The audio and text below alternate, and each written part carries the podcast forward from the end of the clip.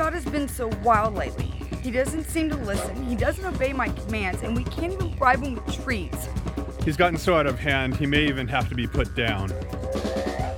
God is not the problem here. The problem is the people who want to be the leader of the pack. We reintroduce God, we retrain people. You're listening to The God Whisperers.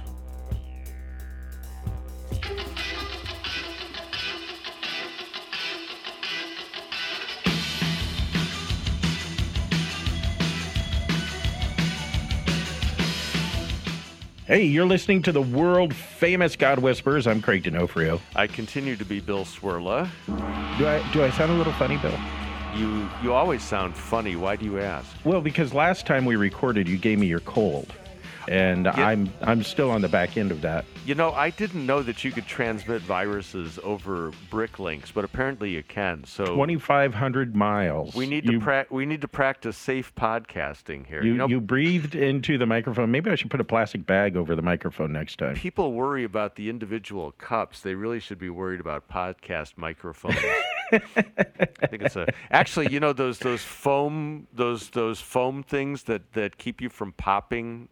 Yeah, yeah. The, You know, the that- windscreens. Those are just like a breeding ground. For, Oh, yeah. you know, it's Yeah, just- they're petri dishes. We have a, a special guest uh, on this episode 349. Uh, we've had her on before. Her name is Heather Choate Davis, author, lecturer, um, free thinker, free spirit. That sounds dangerous. Oh, Wow. Yeah. Well, there she is, and You- and uh, I'm and- impressed. Yeah, and and Heather, welcome back to the GW. I am glad to be back, gentlemen. Thanks for having me. the last time that you were with us, we talked about one of your several books, uh, namely Elijah and the SAT, where you were talking about uh, kind of performance parenting, yeah. right?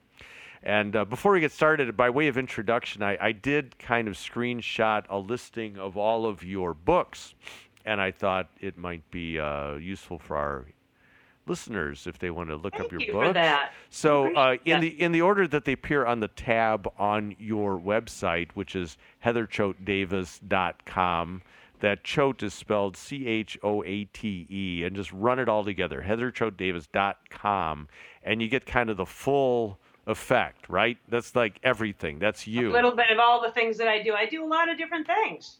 So, I've he- got a variety of calls. Yes. So, he, but here are your books in the order in which they appear on the tab. Baptism by Fire, which I understand is your personal story of your coming to faith in Christ. Yep. Uh, the Pitcher's Mom, Elijah. is my only fictional work, and I've got to tell you, it's Oh. kind of funny. It it sells better than any of my other books. yeah, maybe your your readers are trying to tell you something there. yeah. Right. I'd rather read about baseball than God, but you know, God's in there. Exactly. Well, I was wondering about. So that's a fictional work. That's good. Elijah and the SAT. We we've talked about the last time we were there.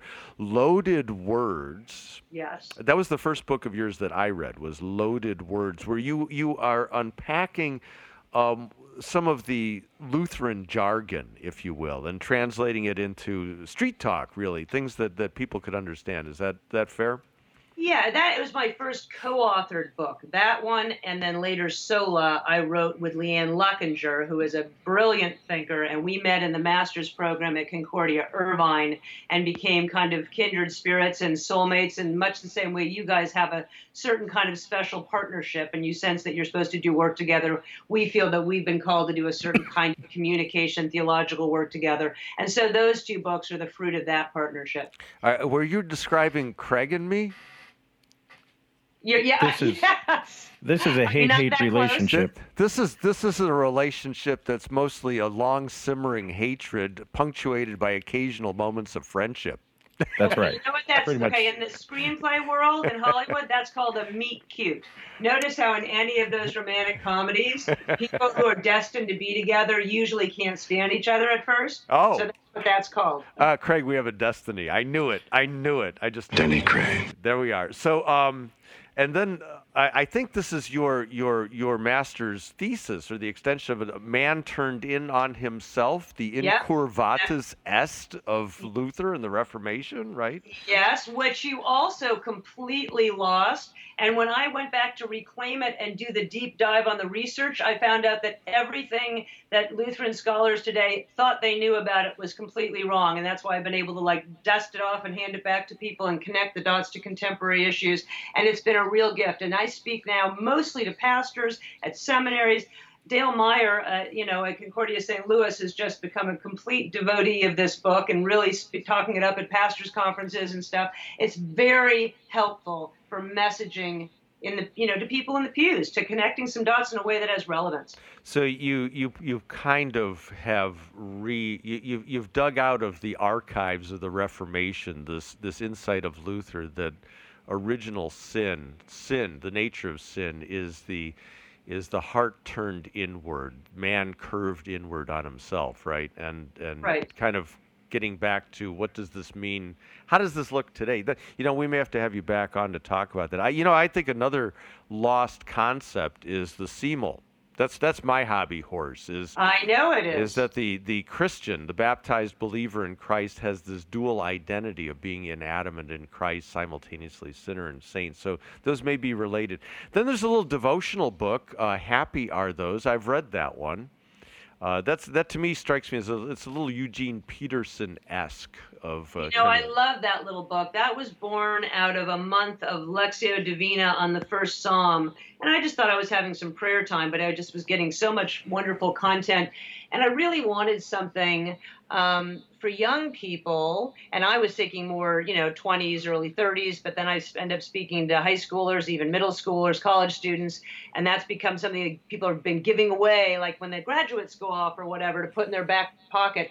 Because what what we don't realize is that young people don't even have files in their brains anymore for the words and concepts that they would hear in church or coming from scripture. They don't exist. So, taking something like this and talking about ideas of happiness and paths and decisions without using any scripture except obviously the first psalm as a springboard for those discussions which is kind of like a you know having a cup of coffee discussion very light reading. I mean lofty and dense in terms of being thought provoking, but very simple, very light on the eye, light on the page, where you could just grab a page or two and sit down and go, oh, oh, oh. And that's opened a lot of conversations for me with young people. Yeah, we when I read it, it, it reminded me of uh, Eugene Peterson's uh, what he calls devotional exegesis, where you know you're not you're not doing the technical stuff, whether you're aware of it, but but it's really it's prayerful and it's it's it's using the language in the form of in this case Psalm one to kind of pray your way out into the world. It, it- it's good. Then your last one is sola, which Yeah. with an And you know- exclamation point. Sola. Leanne and I wrote that day that We were asked to speak at in St. Louis at the 500th anniversary theological symposium, which was like a big deal, of course, that we were asked to speak there. And we knew that everybody else who was going to be speaking there had like nine PhDs and you know had just been born in Wittenberg or wherever. And so here we were going to come along with our thing. I thought I don't want to spend all year working on some talk, hour long talk, and we know we're going to put a ton of work into it so that it's great, and then it's over. So let's write a book while we're doing it, and then we'll have the deliverable and then all the content. And it's interesting that you're bringing that last because that almost becomes one small piece in where we lost the priesthood of all believers. As we were researching this, you know, we all talk about in the Lutheran world, oh, the solas, the solas, that's the foundation who we are, the three solas, you know, grace alone, faith alone, scripture alone, blah, blah, blah. Well, that's actually not true. That phrase was a, like a branding phrase that came out of a theological essay at the 400th year anniversary, where he decided to kind of codify everything because it seems simple. And once you get something that's catchy, grace alone, faith alone, scripture alone, well, then what falls off the table? Priesthood of all believers is just a big kind of clunky stepchild, right? So that gets lopped off and it doesn't get moved forward. But the original, you know, uh, three legged stool of the Reformation was saved by grace through faith alone. That was one. It was one. It wasn't broken into two parts. Scripture alone was two, and priesthood of all believers was three. Those were the foundations.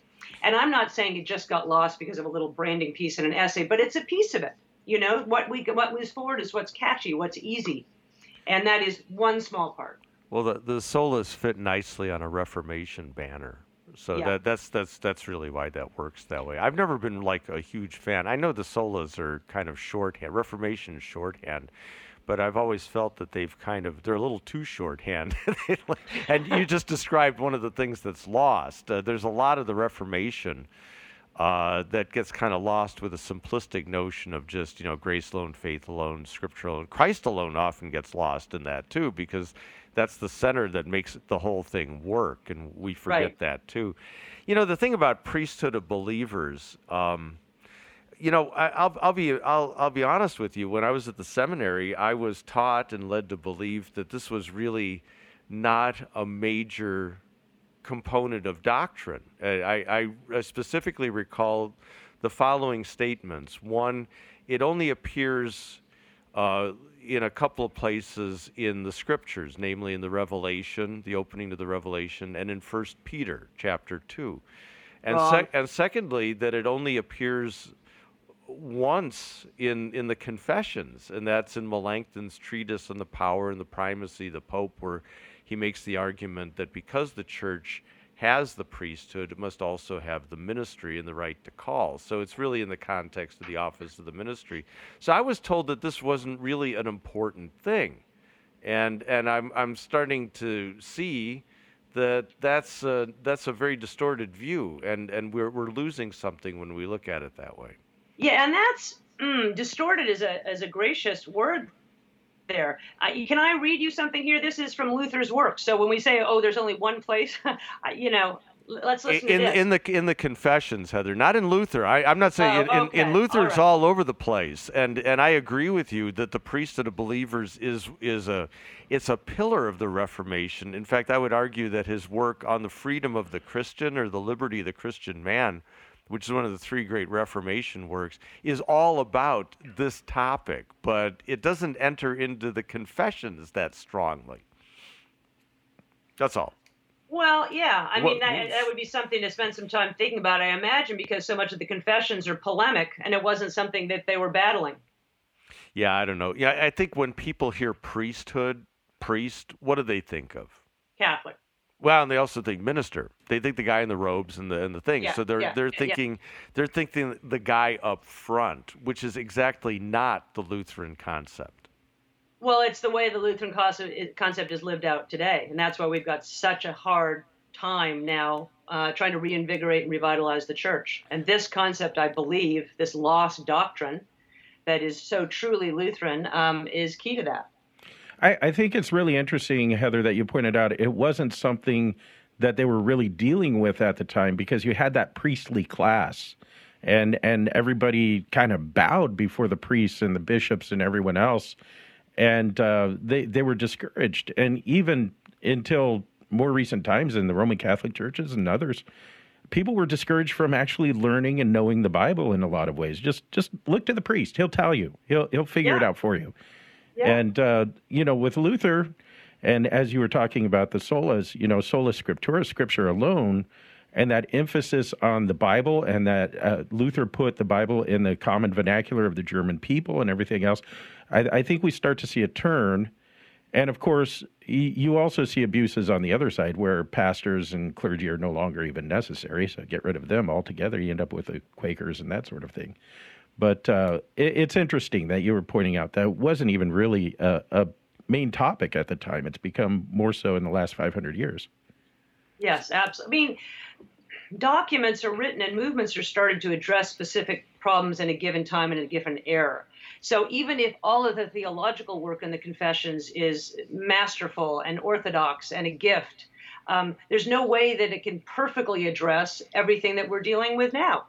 Like you just said, it wasn't then. It wasn't an issue. How we looked at the confessions, we don't see much in there about priesthood of all believers, but we need to reassert it. So we're going to need to go to Luther's teachings on it, which are just pages and pages and pages and pages and pages. We're going to go to scripture on it. We've got a long narrative. You can systematically start it all the way, you know, in Exodus, all the way through. It's not just First Peter, and talking about Abraham and you know to be a blessing and and bringing in the barak and the cistern language and the water being dispersed and you know all of that.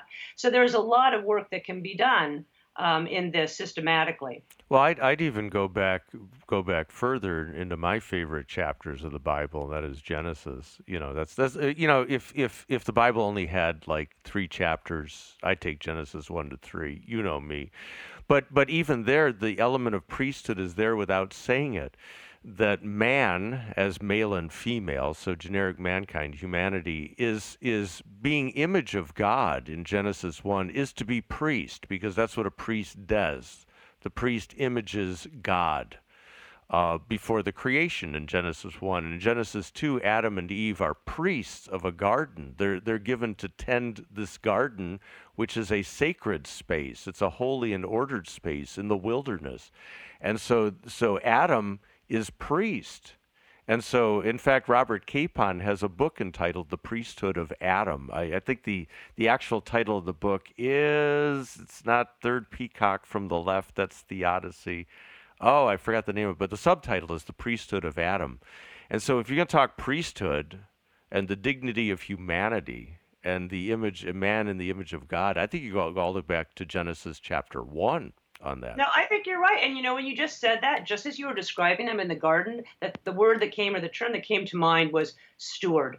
That they were asked to be good stewards of their little patch of land, of their mission field, of their vocation, of their gifts. Well, and, and, even even more, they were stewards of the mysteries because the mysteries were the two trees in the center of the garden, the tree of life and the tree of knowing good and evil, and they had a stewardship. Part Beautiful. of which part of which was was don't eat don't eat of that one. But but that's you know isn't isn't that what priesthood is about? It's about stewardship of the holy things. And and so they mm-hmm. were they were stewards of the holy things. That kind of gives you a different take on sin then because they became faithless priests you see. They they mm-hmm. and and so in doing so what happens? They were thrown out of the temple that is, they're cast out of the garden into the wilderness, losing access to the Holy of Holies. And so that in the, the in due time, God reestablishes that through the, the, Israel, through Christ, through the church. The book you were trying to think of is an offering of uncles. An offering I, of uncles. I know that because it's sitting right in front of me on my desk, yes, which is weird. That is but... a cool book, way overlooked in the in the Capon it is. canon. It's very good. Hey Heather, you had a you had a Luther quote you wanted to toss out in the conversation. What was it? Yeah. Yeah, yeah, I'll share that with you. So, and, and, I think people are would be surprised. He says, "There is no other word of God than that which is given all Christians to proclaim. There is no other baptism than the one which any Christian can bestow. There is no other remembrance of the Lord's Supper than that which any Christian can observe and which Christ has instituted. There is no other kind of sin than that which any Christian can bind or loose. There is no other sacrifice than of the body of every Christian. No one but a Christian can pray." No one but a Christian may judge of doctrine. These make the priestly and royal office. Let me guess where that comes from. That comes from Luther's 1523 letter to the Senate at Prague. It's it's titled in English on the ministry of the church or something like that, but it's it's his 1523 writing to the Prague Senate. Am I correct? I can't confirm that because this is some of the expanded work that Leanne did when we went ah. to Oklahoma. She can spend all day on her Logos going through Luther's works, and she's got citations here from 30, 31, 40, and then WA 6 and 8. I just try and like stay in the real world and draw the connections. Yeah. I, so it, that it, was a quote she shared. And you know, every single pastor in the room, the jaws drop. Like they and you like you said when you were at Fort Wayne, you don't hear. no one's reminding you of this language. If pastors no talking about that. If pastors draws jaws drop when they hear that quote, I, I kind of wonder what class they skipped. I mean that that's that is boilerplate. Everybody knows that. In fact, that that's that was one of C.F.W. Walther's favorite favorite works. He cites it over and over and over again. This 1523 letter because Luther's trying to deal with the fact what do you do when the bishops won't ordain you know pastors for you right and the first thing he's got to assure the people is that you are the priesthood of of Christ you have all the gifts of Christ the only thing lacking is to get somebody there to administer them for you so get together and do it is what he says to them which is pretty radical you know. But Yeah. but but that's that's where, that's where the priesthood of believers goes. Um, before we forget, before we forget, you know, the CTCR, which, uh, if you're playing the home game, stands for the Commission on Theology and Church Relations, which is our uh, kind of panel of uh, theologians, lay, clergy, professors, whatnot, that, that that kind of wrestle through some things and uh, write papers that that uh, instruct and edify the church. But they've just recently come out with a, uh, a a document on the priesthood of believers, the royal priesthood, which is a that's a good name for it. That's a First Peter two name, and it's really a, it's really a very comprehensive work. It does all the the heavy theological lifting, history, scripture, confessions, uh, you know, all of this stuff. Um, and then it has some some summary things at the end, uh, kind of a what does this mean section today, which is I think really where we want to go with this is Yes. what do you today? You keep talking about, you know, yeah, you know, Luther 1523 sent it to Prague, really nice. We're not in Prague; it's not 1523. So what does this mean? What you know, what does this mean for us today as the church, as the body of Christ? All right, so this is what I want to say, and I think it's really important. And Craig, I don't know if you heard this in the one talk you you listened to, but it's something that I always speak of. You, where do we lose it? If this is so foundational, if this is what hmm. Luther was all about, if this is key to who we are, why does nobody know that? Nobody's heard of this. It's certainly not alive in our churches. And I believe strongly that it's through a mutual pact of sin.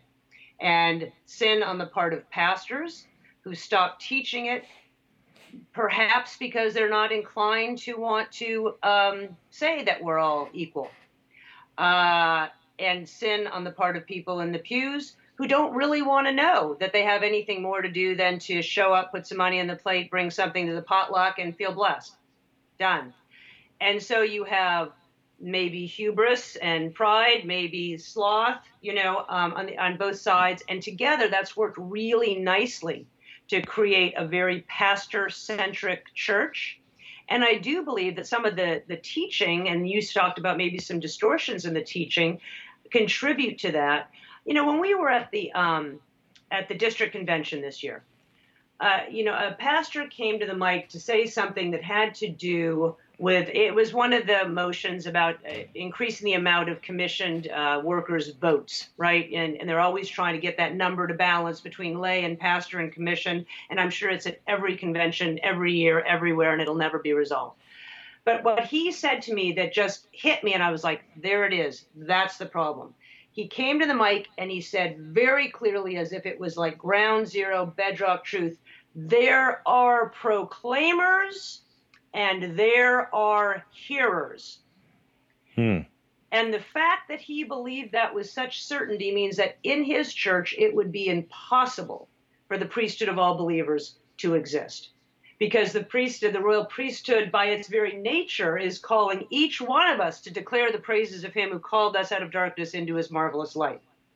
And so when we teach and train our pastors to believe that there is a distinction between proclaimers and hearers, in other words, pastors are this special breed, and I'm not trying to say anything to minimize the office of the public ministry, but that mentality, like we we know how to speak about God and you receive, then it's dead. All movement of the Holy Spirit in and through the church and out into the community is can't happen. Yeah, you know, I, I think I heard the same comment, and, and I think I think it's an unfortunate choice of words because because what Luther said, what Lutherans have said, what our confessions say, what Walther affirmed, is that the church, as it's ordered, consists of those who preach and those who hear, and and that's this wasn't to create a class, but it was to basically say this: that if the church is going to speak the church must first listen. If we're going to have something to say to our neighbor, we first have to hear what God says to us, right? Or the mm-hmm. way I like to put it, if you're going to speak, the first thing you do, the first action before there is a speaking is you have to inhale.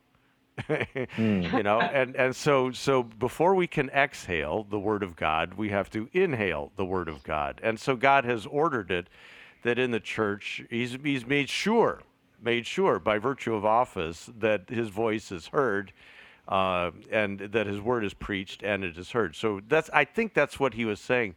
But I, I get your your your your pushback against that, and I, I totally affirm the problem.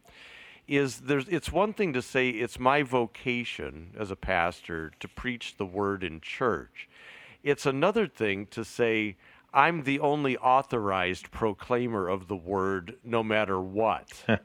See, and that's where the real pro I don't think we're equipping our people to be priests. You, you know, uh, Bill, and and it, this is Heather. I'm sorry.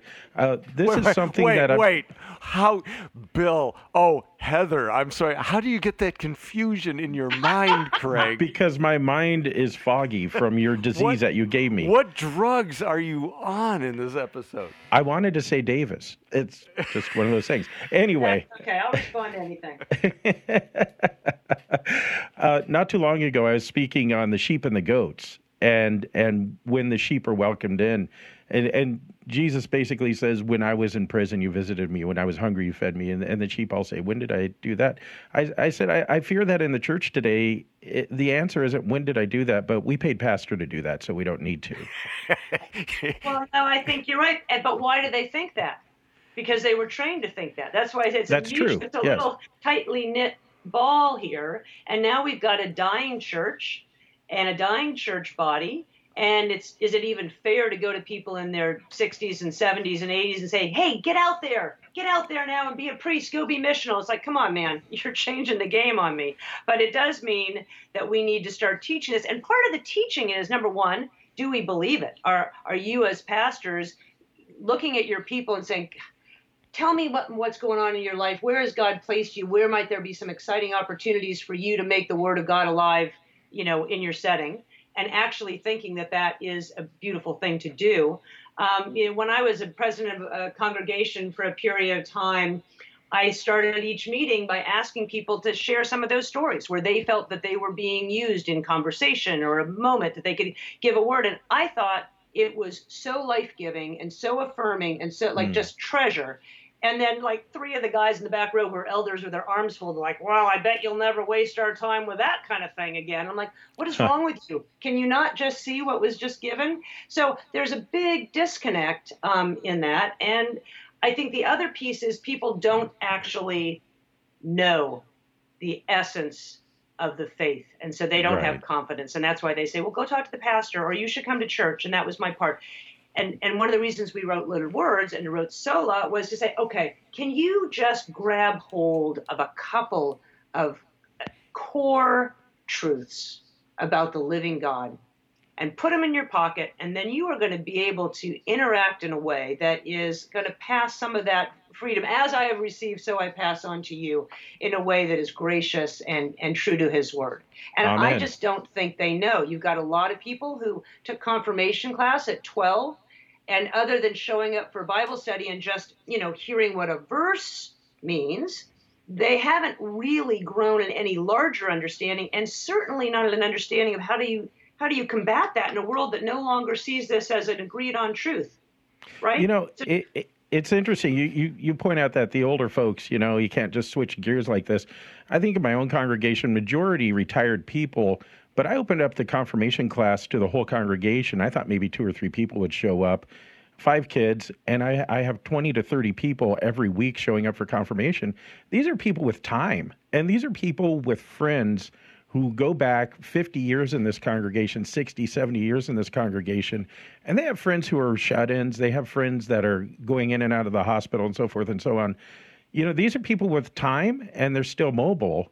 And what a wonderful opportunity for them to share in this royal priesthood uh, of that's visiting. awesome You know, it's tremendous. Uh, but you know, we're working on on getting people motivated to do this, and I, I think that age doesn't need to be a barrier. If you're immobile, that's one thing, but a- age is, you know, it's not a problem anymore. I, I think even mobility is not an issue. I, I think of a woman in my congregation named Charlotte. She's since died to be with the Lord, but but she uh, did not have a lot of mobility. She's in her 90s, um, but um, she very she had a very strong sense of priesthood and calling.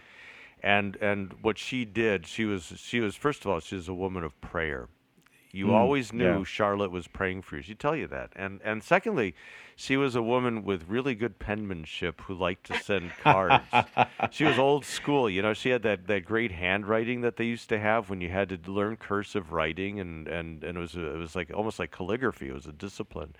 But she would write the most beautiful notes and and she would collect cards that she would send at the right moment and and all of us in our congregation had been recipients of one of Charlotte's notes or cards and so awesome. even though she was immobile and you knew that these these these letters or these notes were written with prayer and and and I had a real strong sense of priestliness about this woman that that she she really saw this as as her work of love, her service to neighbor, even though she couldn't be there physically all the time and you know she had limitations but that didn't limit her pen and her prayers. And so you know i think it's just eh, whatever whatever circumstance the lord gives you that's where you serve as priest. And and and i think this is a beautiful beautiful thing. And um, I, I think we've all pastors and you know pastors lose a sense of this too. We think we're pastors. We're priests yeah, when when when I write a sermon or teach a class, that's my priesthood. It's my job and vocation as pastor to do that, but it's more than that. That's a priestly sacrifice.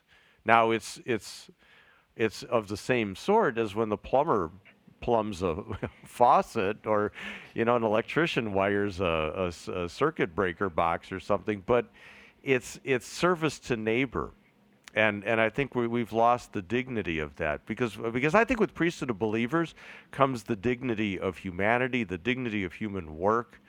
Um, uh, dignity is the thing that I see operative behind priesthood. It's our dignity before God, our status before God. We have been made priests to God in the priesthood of Jesus Christ and therefore we image Christ to the world as his priests. And I don't mean pastors; I mean baptized believers, right? That that's and that's that's what I I don't, think we articulate that enough.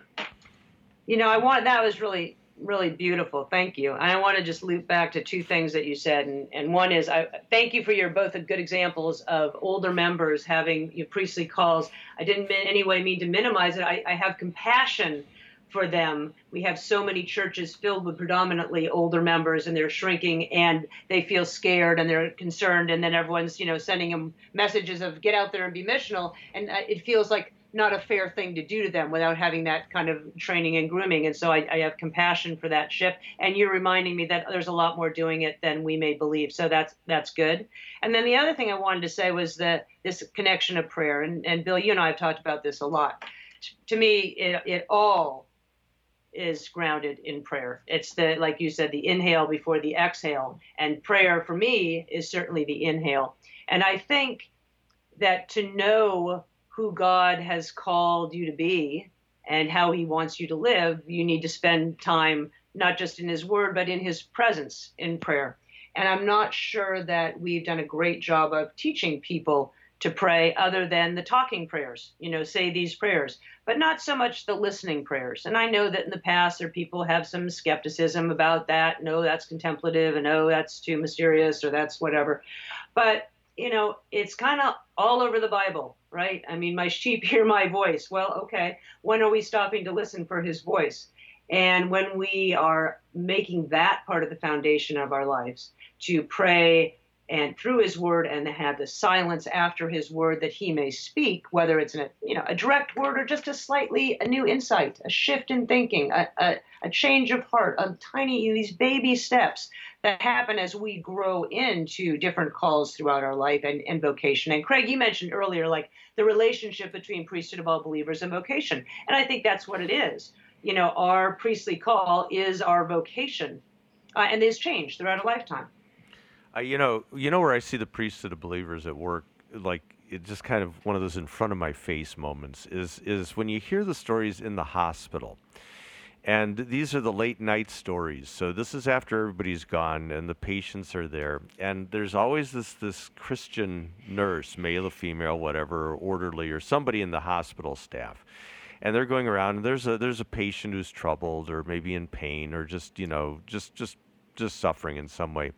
And it's it's it's this person whose vocation is nurse or orderly or something like that who takes the hand of the patient and prays with them Mm-hmm. in the middle of the night. This is, you know, the, the pastors are sleeping, the, the, the pastoral staff at the hospital has gone home for the day. Um, but it's it, it but God has his his agents, his secret agents, his covert operations all over the place.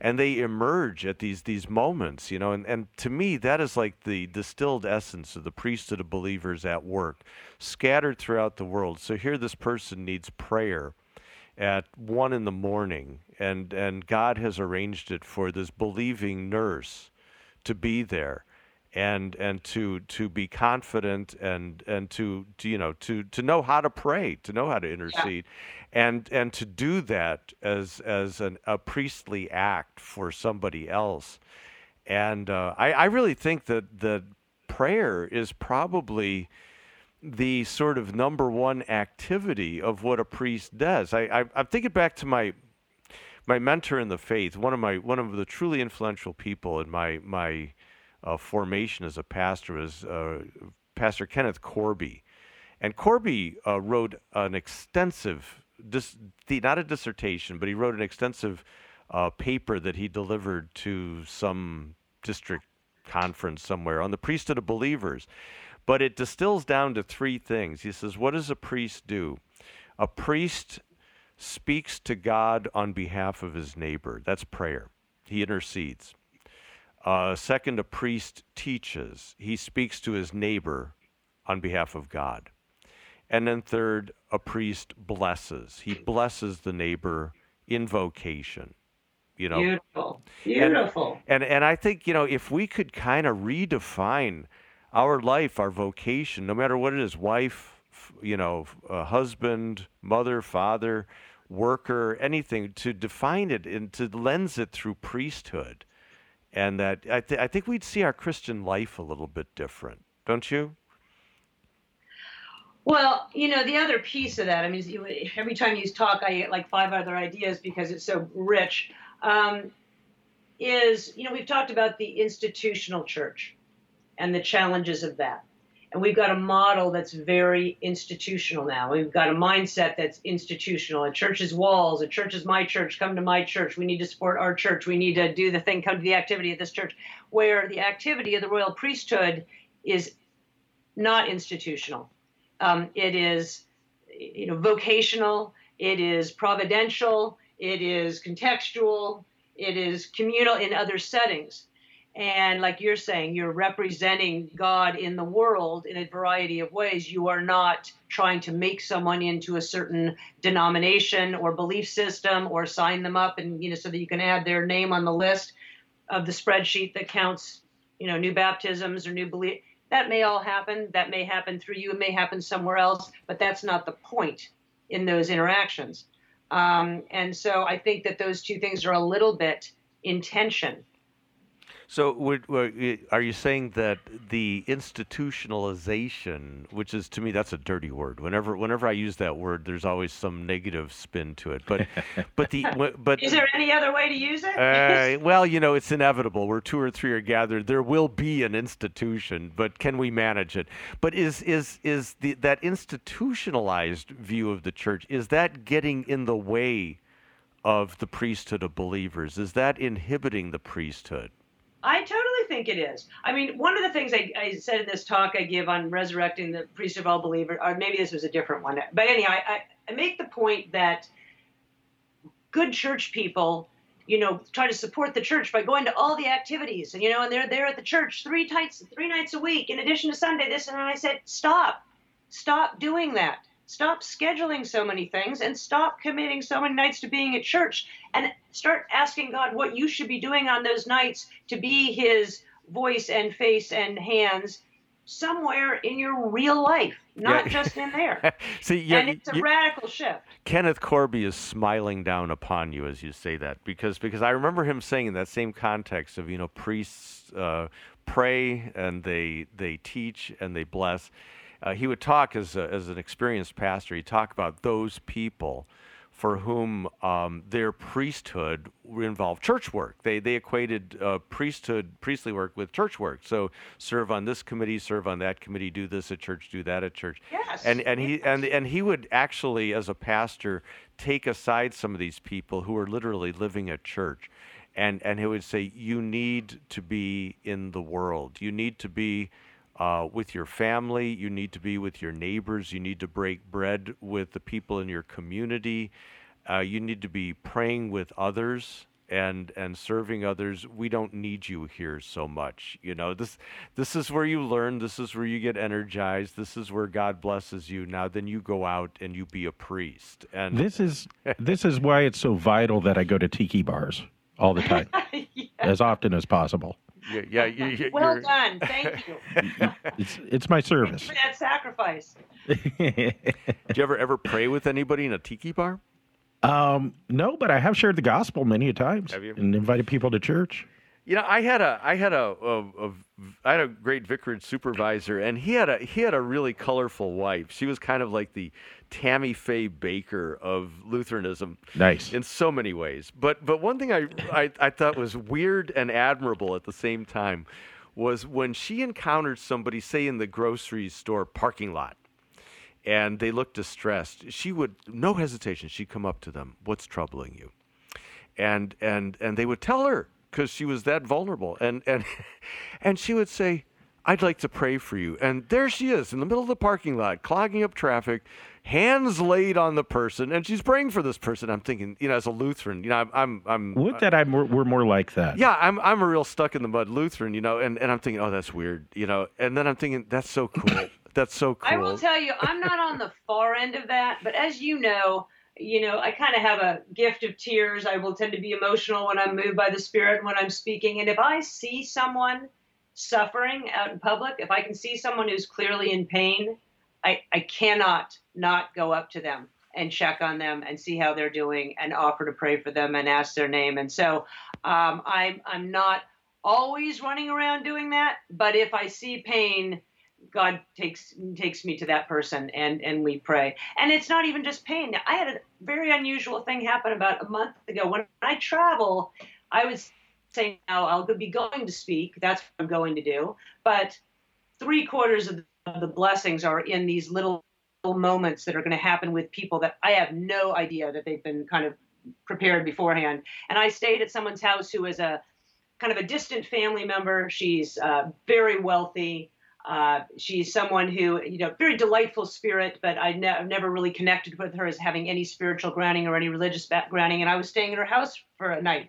And as soon as I arrived at dinner, I thought we were just going to have light, casual talk. And she just started telling me that she's realized she's was never raised in any religion. She was never taught anything. She doesn't understand why she wasn't taught anything. And she feels that God has sent me to her now to help her. And we spent all night talking and me trying to give her some resources. And I walked the neighborhood. I found a Taizé service that was down the street that might be a good entry point. And then when I went to leave, I mean, I wasn't even there 24 hours. I was like, I, I want to pray for you. And she just jumped up like a six year old girl trying to be like, okay, how do I do it? Where do I stand? What do I do? You know, I was like, here, just give me your hands.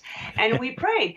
And it's like those little moments. Now we'll follow up on that. You know, I've checked on her a few times, but those things are happening all the time. And it's just that little thing, like you talked about the people in the hospital. And it won't always just be prayer. When I was in the hospital with my daughter, and that's in the book Baptism by Fire, there was this beautiful young Latino uh, janitor. And he was in the early morning shift, and he would come around at like 5 a.m.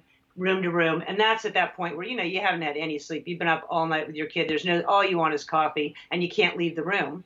And so I was just like, oh, do you mind? Can I just run get a cup of coffee? And he would stay with her, and he would put the little Cheerios out on the tray, and he would fu- come up with little funny songs in Spanish with the Cheerios, and she would just be so delighted and thrilled, and just take a little bit of the weight off of trying to entertain a sick young child in a hmm. hospital room for 24 hours a day. And it was such a gift, such a gift. Yeah, it, you know, covert operations. Now, now this is going to get me in trouble with my um, with my crowd, but I'm already in trouble with my crowd, so it's okay. and, and it's this is None of us like you. I know. I, I very few friends left. Very few. Um, but but um, this is one reason why I don't, as a rule, and this has been a change over the years. But I don't, as a rule, uh, wear my collar or things out in the world unless I am doing specific pastor business out in the world. As we speak today, I'm just wearing casual clothes, and it's not that I'm ashamed of my office, but I'm not pastor to the world. I'm, I'm pastor to a congregation that's called me to be their pastor, and I'm pastor to the people who have agreed to be under my pastoral care. There's a mutual compact there. I am a priest in the world. I'm priest to my neighbors. I'm priest to my community. I'm priest to the random people in the grocery store parking lot. But it's much like that that nurse, that believing nurse in the hospital. I'm I'm I'm covert operations. You don't see it coming, and you probably shouldn't see it coming. And and That's so right. so one reason I don't wear the professional garb is I don't want people to think that this is a professional thing. Uh, me being a pastor is a professional thing. I get paid to do this. This is a real great privilege and it's a wonderful thing. But being a Christian is not a professional thing. It's it's a reborn of water and spirit thing. It's an identity. It's a dignity. I have a priesthood because I'm baptized, not because I went to the seminary. And and that's that's the that's what I want to be seen in the world. In fact, I like when people are surprised. Whoa, whoa, whoa! You're a Christian. That was the experience I had when I was a scientist. You know, I'm there in the lab bench. We're all working, and most people in science these days are agnostics or unbelievers. And and all of a sudden, it's like, whoa! You go to church? You know, what's that about? Whoa! You believe in Christ? How can you do that? And there's this this sudden realization that there there's you know the guy across from the bench uh, is bringing a little bit something different to the game.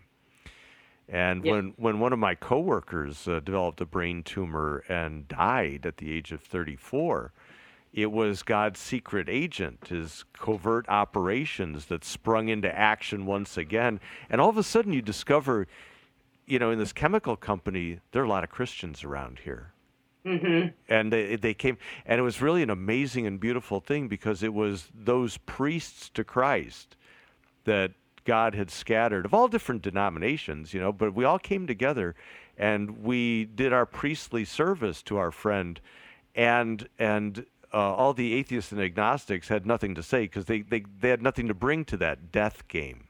Nothing. And we did. And they were in Yeah. awe. They were just in awe of this. And it was, it was, it was a very cool experience. And i kind of missed that because now being a paid professional i mostly hang out with christian people Well, and I think what you just said is another challenge to the priesthood of all believers in, the, in this institutional discussion, because you just said there a bunch of people, they were all different denominations, but they were able to come together as one because they were in Christ. And in that moment, all that mattered was being in Christ, that they could bestow blessings in that situation. The priesthood of all believers is a big in Christ tent.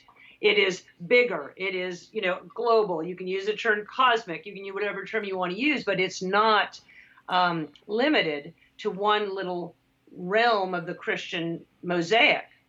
And so there is something about that that is also a little bit of a rub against the institutional church. You know, yeah, it's interesting you said that. I was just glancing down at the concluding uh, thing from the CTCR document that I referenced, which is really quite good. I'm, I'm, I've been very, very uh, pleased with some of the stuff that the our, our CTCR has come up with recently. This is a very They good. spent thing. 11 years on it. They Yeah, had no challenge. you know, and, and I used to feel bad when I was a couple of days late on my term papers. Okay, you know, 11 years. But this first, Hey, I, I, you know, these are some of the same profs that gave us a hard time for I turning in a I paper know, but there- 15 minutes there's late. no It's- deadline on these things. We need the to give them one. But- Well, it takes them eight years just to take up the topic. But here's so, here's you the know. first concluding statement, and it's exactly what Heather said. The royal priesthood is a biblical way to identify, teach, and confess the one holy Catholic and Apostolic Church.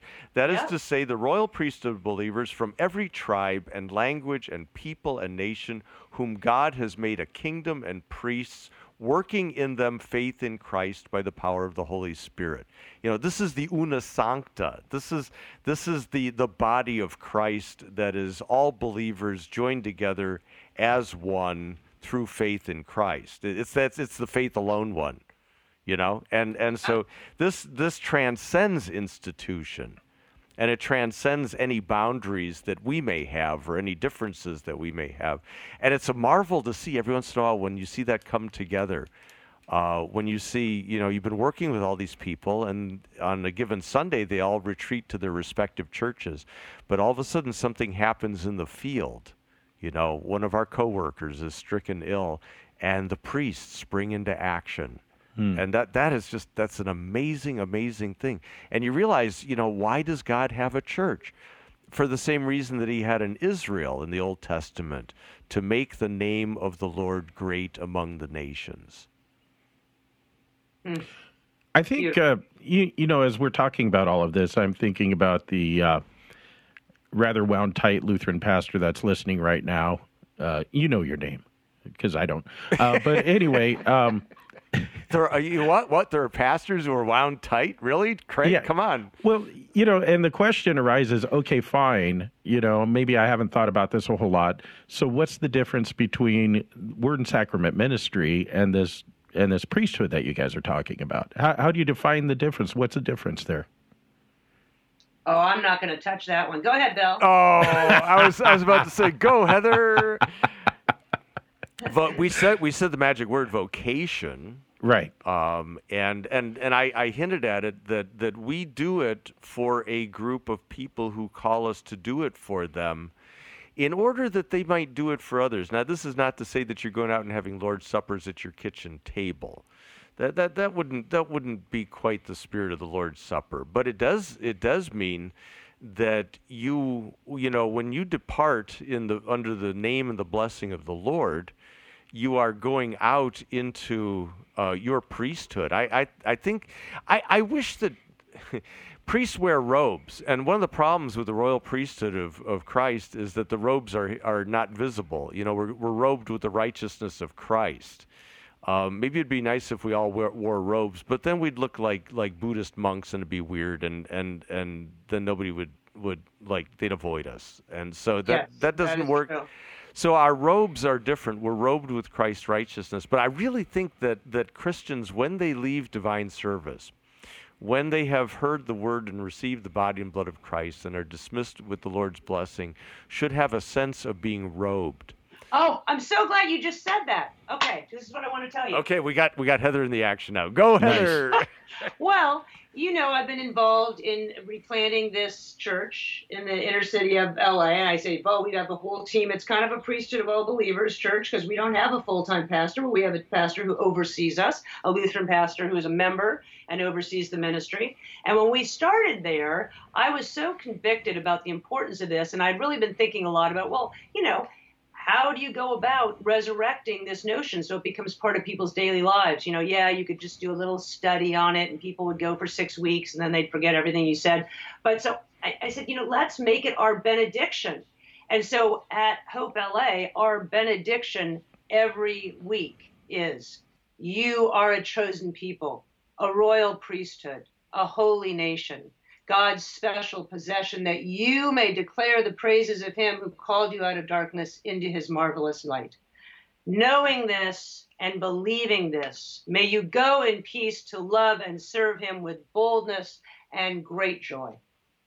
You know, and we've been saying that for three and a half years. Everyone has it, and we take turns being the one to, to say it so that everyone has that role and that voice, and it becomes part of our identity. We are clear on it. We get it. You know, you just made me think of something when you said that. Is is and that's that's of course the the Sedes Doctrinae. That's the that's the seed verse for the priesthood of believers is First Peter, which is baptismal, because he's reminding them of who they are in baptism. You know, you go back to the beginning of the chapter. They've they have been washed. They've been fed. Uh, they they are like Israel coming through the Red Sea. But you know, sometimes you see churches that have the at the door. You are now entering the mission field. And, Right. and I thought, how much better would it be to have that verse as the Right. verse that you see when you go through the church doors, or maybe it's in the floor. You know, you got some churches at the baptismal font just at the church door. Have that in the on you know mosaicked into the floor of the church, so that your identity, you're clear about who you are when you get back into your car or when you walk out on the sidewalk or you know when you when you leave the church you leave as as a priest to God and you've got a whole world of priesthood open to you Yeah. rather That's than rather than saying okay i did my i did my my christian thing okay put in my hour sweet hmm. hour of prayer and now it's back to whatever i do. Whatever you do out in the world you're doing as a priest to god. You have this identity this dignity this this thing. I, and it's got to change the way we look at the people around us and the way we look at our work too. It's got to change somehow. Well, One you the- know that I'm all about the cross of Christ, and so I don't need to preface with this, but I'm just going to make it clear. Maybe instead of having crosses dangling from our rearview mirrors, we should have little crowns. That'll remind us what we're doing as we're driving around. Yeah, well, I mean, it's like a double thing. There's a reminder of what Jesus has done for you, and then it's a reminder of who you are in Christ. You know, you've got this identity that you didn't have before. and and that priestly identity. I think if people, I know, you know, when I do wear my collar, I behave differently because. Well, yeah, have you ever read Barbara Brown Taylor, any of her work? She's just a brilliant No. writer, and she wrote a No, book no. called Leaving Church. She had become, a, I can't remember if it was Anglican or Episcopal, but she became a, a, a minister, and then she, which was her life's work and her life's dream, and she did it, and then she ended up leaving the church and just becoming a, a teacher and a scholar. Um, because of it, but the, one of the observations that she made is that when you wear the collar out, it puts a wall between you and other people. It's just what you're you're saying. She Oh, said yeah. you're no longer a person. You can't interact with people in a normal way. They don't feel comfortable with you. They start behaving differently or saying things in a different way, and it becomes an obstacle to good human relations. totally. I agree and I disagree all at the same time on that. In that, you know, there there have been times like when I worked at Ground Zero, the the caller said, "You can talk to this guy. You you have Yeah. God questions right now. The world's been attacked. It's turned upside down." The caller says, "Here's someone who cares and and you can talk to." And, and then, of course, there are the times where you walk into the bar and you're wearing your collar, and people say, "Are you supposed to be in here?" Yeah, it might might And, uh, actually be you know there are problems there. You know, Ground Zero, 9/11. That's an interest. That's a really interesting example. And again, you probably saw a bunch of examples of the priesthood of believers in action. Oh yes, But, yes. but you know, think I think about it, and you lived close. I just watched it on TV, but at the time of like tremendous upheaval like that, uniform means everything. Right. That because some people don't, you know, there are people who don't belong there. What are you doing here? Get out of here. But if you've got the fireman's uniform, the policeman's uniform, emergency workers uniform, uh, the uniform of, of a pastor, you, you know, that says I'm here for a purpose. And I think when there's upheaval and disorder like that, that brings order. I think that's a good use of a g- a good use of the uniform. Right. Right, Thank and- you for bringing that up. Certainly, in any time of crisis, that is the go-to. And you can be surrounded by a room of people who are just, you know, as agnostic as they come. But if someone's dying and if someone walks in with a collar, like that person's got the floor. You know. You know, it's- Absolutely. It's, why I wear it in the hospital. You know, been commandeered many times. Uh, Father, usually, will you come pray over here also? Right, right. You But know. but but I think when one is functioning as priest, there's something there's something subversive. God is a subversive. You know, he doesn't he doesn't come in full blast. He comes he he enters he sneaks in through Bethlehem by way of a virgin mother. He's a subversive. And so this priesthood of believers thing is a very subversive thing because you don't see it coming uh, until it's too late. You you are now in the presence of a royal priest of Christ, and and you couldn't duck it because you didn't see it coming. I, I love all of that. Yeah, we, that's only, great. We only have a couple of minutes left, Heather. uh, But I, I, since you have two pastors on the line here, and you've been talking to pastors about this priesthood of believers, um, what would you like us to know, or what can we do uh, in our role as pastors in the church to um, recover this this this doctrine, to to get it get it into play more, to have people identify themselves as priests more? What what can we do? Well, I would say two things. Um, one, I- hear pastors when I do that benediction. I always do that benediction at the end of the talk, whoever I'm talking with, and they're all like, "Oh, I should try that," but then I'm sure they never do because they get caught up in whatever they're doing and they haven't learned it or whatever. I would really try using that benediction for a year and see what happens. See if people start to understand and know it. But more than that, I would would allow yourself the freedom and the excitement of saying, wow, what might I discover about the lives of my people and how God's calling them to be used outside? And how can I empower them so that they can have some of these life giving experiences of being used as a priest out in the world. And some of them may just need a little nudge, a little permission, a little encouragement to even know that this thing exists and they can do it. And I I believe that that's hard for some pastors, a certain, you know, I don't know which group it is or what have you, but I do know that just reading this CTCR document, and I know one of the guys who's on the group, and he's so thoughtful. He's actually a scientist. He's not a he's not a pastor, and such a bright guy. And he's come to all my talks, and he's always sending me notes, and we're going back and forth about this. Um, and I think, based on the introduction to the document and the way the document is written, one of the reasons it took them so long was because they're very concerned about people in the office of the public ministry feeling as if somehow their role is being minimized or not as important or they're not going to be as clear about where their solid ground is and they wanted to be very sensitive to that. And so i'm sensitive to that because you know it's it's like the the Jewish leaders all of a sudden be saying, "Yeah, we're not going to do that law thing anymore. It's just grace. We're all good. Moving on." You know, it feels like a big loss it kind of I could see where it would feel like loss to some of them, loss of dignity or importance, you know.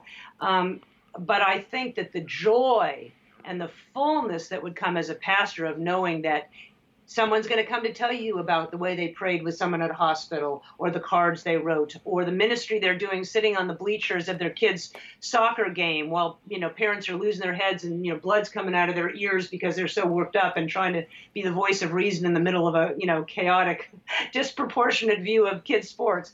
Um, I think that that blessing and that gift that's going to come back to pastors again and again is going to make you go, oh, wow, so, this is our life together in the ministry. This is what it means that we all get to be priests together in the ministry. Yes, I get to be the man who stands in the pulpit and preaches the word and, and, and blesses the sacraments. And I do that ministry, and that's a special job. But every one of these people also has a special job, and I want to lift that up. And I want to see the life of the church come back through that process. I think what I'm hearing you say, Heather, and we talked a little bit about inhaling and exhaling and the pastors get to exhale what they have received in the gospel, and the people get to inhale it and go out into the world and exhale it again. Ooh, that's nice. Well, that's, you know, as I received, so I pass on to you. Yeah, right? yeah, and and he he from the Lord too. So that that that that's a good that's a good illusion. I, I like the word equipping. I used to be trained to um, to despise that word and and uh, again, I think I think you're right. I think you touched on on a sensitivity, Heather. That that there's a fear that um, a the laity won't do it right. Um, you know, because we have the expertise, we, we, we can parse all the, the little fine points of doctrine, um, or B, that we will no longer be necessary if everybody was doing these things. And, and I think, think we need to redirect our energies. We spend a lot of energy uh, teaching people all the fine points of doctrine and imparting a lot of information, which is which is good. It's helpful, but it, it, it needs to be directed in a way that says, and this is how you pray, and this and, and this is this is how you teach your family, your neighbor, uh, and this is how you bless. So that we're we're not only teaching, but we're modeling. And, you know, oh, oh, go ahead. I'm sorry. And so, equipping and empowering, I know those are buzzwords today and people use them all over the place, but I think there's some validity to them that people need to feel that uh, they have the church's permission, the pastor's permission, God's permission to be priests of God in the world. And I'm not sure that they always do. Hmm. And one part of this equipping piece, you know, and you're talking about all the good teaching that you'll do in a sermon, and yes, that's true. But, uh, you know, Leanne and I both spent 20 years in Lutheran churches and went to Bible study and prayed and did everything to try and learn and grow. And I'm telling you, when we showed up at Concordia, we didn't know three quarters of what was considered just basic Lutheranism, never heard of any of it. And most of the stuff that was, and you know, we were at a, a strong Lutheran church with good Bible studies and a good, good preaching and all that. And I think what the part of the piece is, is pastors don't teach systematic thinking to their people. And so you may be teaching the truth of a certain verse or you may be you actually don't teach doctrine in a sermon. You are using doctrine to form your law gospel template, and it's there for you. But they are not picking up on that. We're not picking up on that in the pews. So I think when we are intentional to teach people how these dots connect, to unpack the words in the fullness, and that's why we wrote loaded words. It's like here, there's these are 12 words that are basic words, and I guarantee you that 90% of the people in the pews don't really understand what they mean theologically, how they're used, how they apply to everything else. And what we wanted them to come away, there's little bullet points at the end of each chapter, like a fortune cookie strip. Come away with one concept. So when you hear the word repent, instead of picturing the guy standing in front of the mall with a giant signboard saying, repent or go to hell, which isn't biblical and is not even in a line anywhere in scripture, you instead have like, oh, repent means an open invitation to be forgiven by God. Mm. That, That's I'd like to know that. that that would be helpful. That's a that's a nice. You know, it's not just simply turning away from sin; it's turning toward forgiveness. You know, here this is a better thing to be looking at. I, I like that a lot. We are we're out of time. Time flies when you're having fun. Uh, go to Heather's website, heatherchoatedavis.com, and you can you can actually I think you can actually buy books off your website, can't you? Well, yeah, they, will link you straight to Amazon. They're all there. you go. Okay, so hardbacks. So whatever. look at our books. Check out the CTCR document on the royal priesthood of the Christians. Um, you can just Google that. I don't have the address of that in front of me, but that is worthwhile reading. And uh, we're hoping that this conversation at least uh, kind of picks up. It's kind of like the short ending of Mark. You know, I mean, it just kind of ends. it ends abruptly, but but there's more. You know, and so so we're hoping that at least this conversation is part of the more. And most importantly, to Craig and me, you can uh, like us on Facebook because Craig has this deep need to be liked. I just want to be loved. He does, and and uh, you can uh, visit the full archive, that body of work, now up to 349 episodes of the GW at GodWhisperers.org. Uh, you can email us with your questions, your comments, and your threats uh, at uh, godwhispers at gmail.com. And of course, uh, listen to our podcast on iTunes, uh, Google Play, or any of those podcast feeds where we are broadcast. So, Craig, I hope you're feeling better. Getting there. Till Getting next there. time. We'll see you in the lounge. Thank you. Bye.